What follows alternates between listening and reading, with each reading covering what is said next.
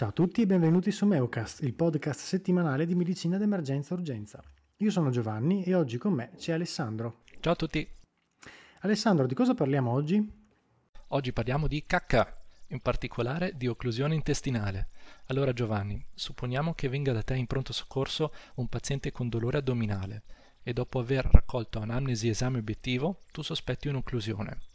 A questo punto, quale esame richiederesti per confermare i tuoi sospetti? Beh, sicuramente una radiografia addome per livelli. Esatto. È la prima cosa che ci salta in mente e ci viene anche insegnata fin dai primi anni dell'università. Rappresenta la prassi in quasi tutti gli ospedali. Ma in realtà si tratta di un esame ben poco affidabile, gravato da basse sensibilità e specificità, soprattutto se pensi che in alcuni casi la radiografia dell'addome è il cardine sul quale poi si basano tutti i passi successivi nella gestione del caso. Pensa che la radiografia dell'addome ha una sensibilità intorno al 50-60% nel rilevare un'occlusione. Questo vuol dire che se il paziente fosse occluso davvero, la radiografia sarebbe positiva più o meno nella metà delle volte. Beh, ma scusa, allora se questo esame è così inaffidabile, perché lo facciamo così tanto ostinatamente? La verità è che non abbiamo mai avuto molte alternative. Ci sono pochissimi elementi nell'anamnesi e nell'esame obiettivo con una sensibilità e specificità tali da poterci veramente orientare nell'approccio del paziente con dolore addominale. Il gold standard rimane sempre comunque la TAC, ma non possiamo farla ad ogni paziente che si presenti in PS con dolore addominale, naturalmente. E quindi Giovanni, esclusi questi due metodi, quale diagnostica di immagine ci rimane? Ma visto che ci siamo bruciati la radiografia e ci siamo bruciati la TAC, forse l'ecografia? Bingo, l'ecografia.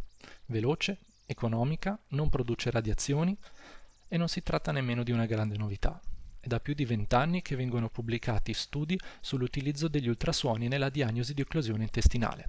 Il paper che vi presentiamo oggi è una revisione sistematica e meta-analisi che ha preso in esame ben 11 studi prospettici per un totale di 1178 pazienti, un campione grande abbastanza da poter calcolare sensibilità e specificità dell'ecografia nella diagnosi di occlusione intestinale. I risultati come sono stati? Per me molto buoni. Nella meta-analisi si riporta una sensibilità del 92,4% ed una specificità del 96,6% dell'ecografia nel diagnosticare l'occlusione intestinale. In pratica si tratta di un esame molto superiore alla radiografia, così tanto da quasi avvicinarsi ai valori di accuratezza di un attacco addome.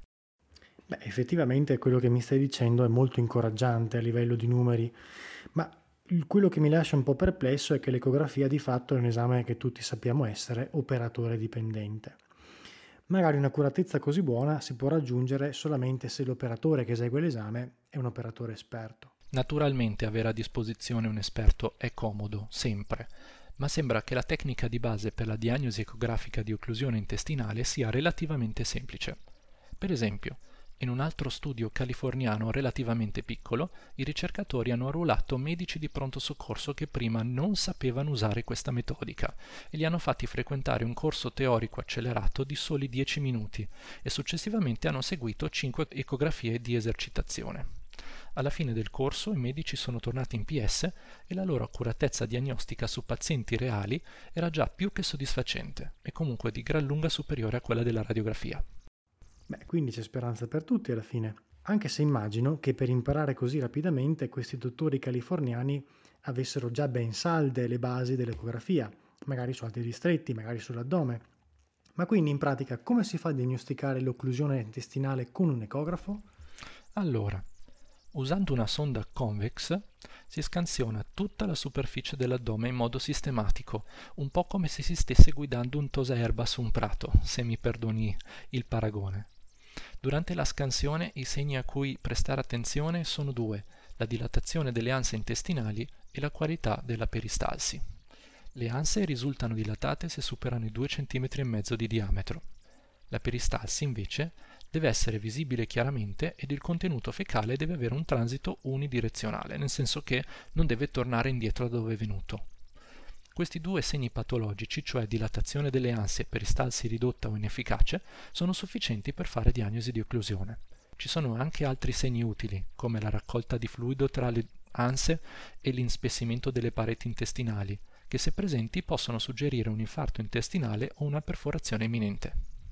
Quindi, Mettiamo che abbia fatto l'ecografia e abbia diagnosticato un'occlusione. Immagino che il chirurgo vorrà comunque un TAC prima di aprire la pancia del nostro paziente. Figurati, di sicuro. E difficilmente poi il radiologo eseguirà la TAC senza avere prima una radiografia dell'addome. Purtroppo i protocolli correnti sono questi.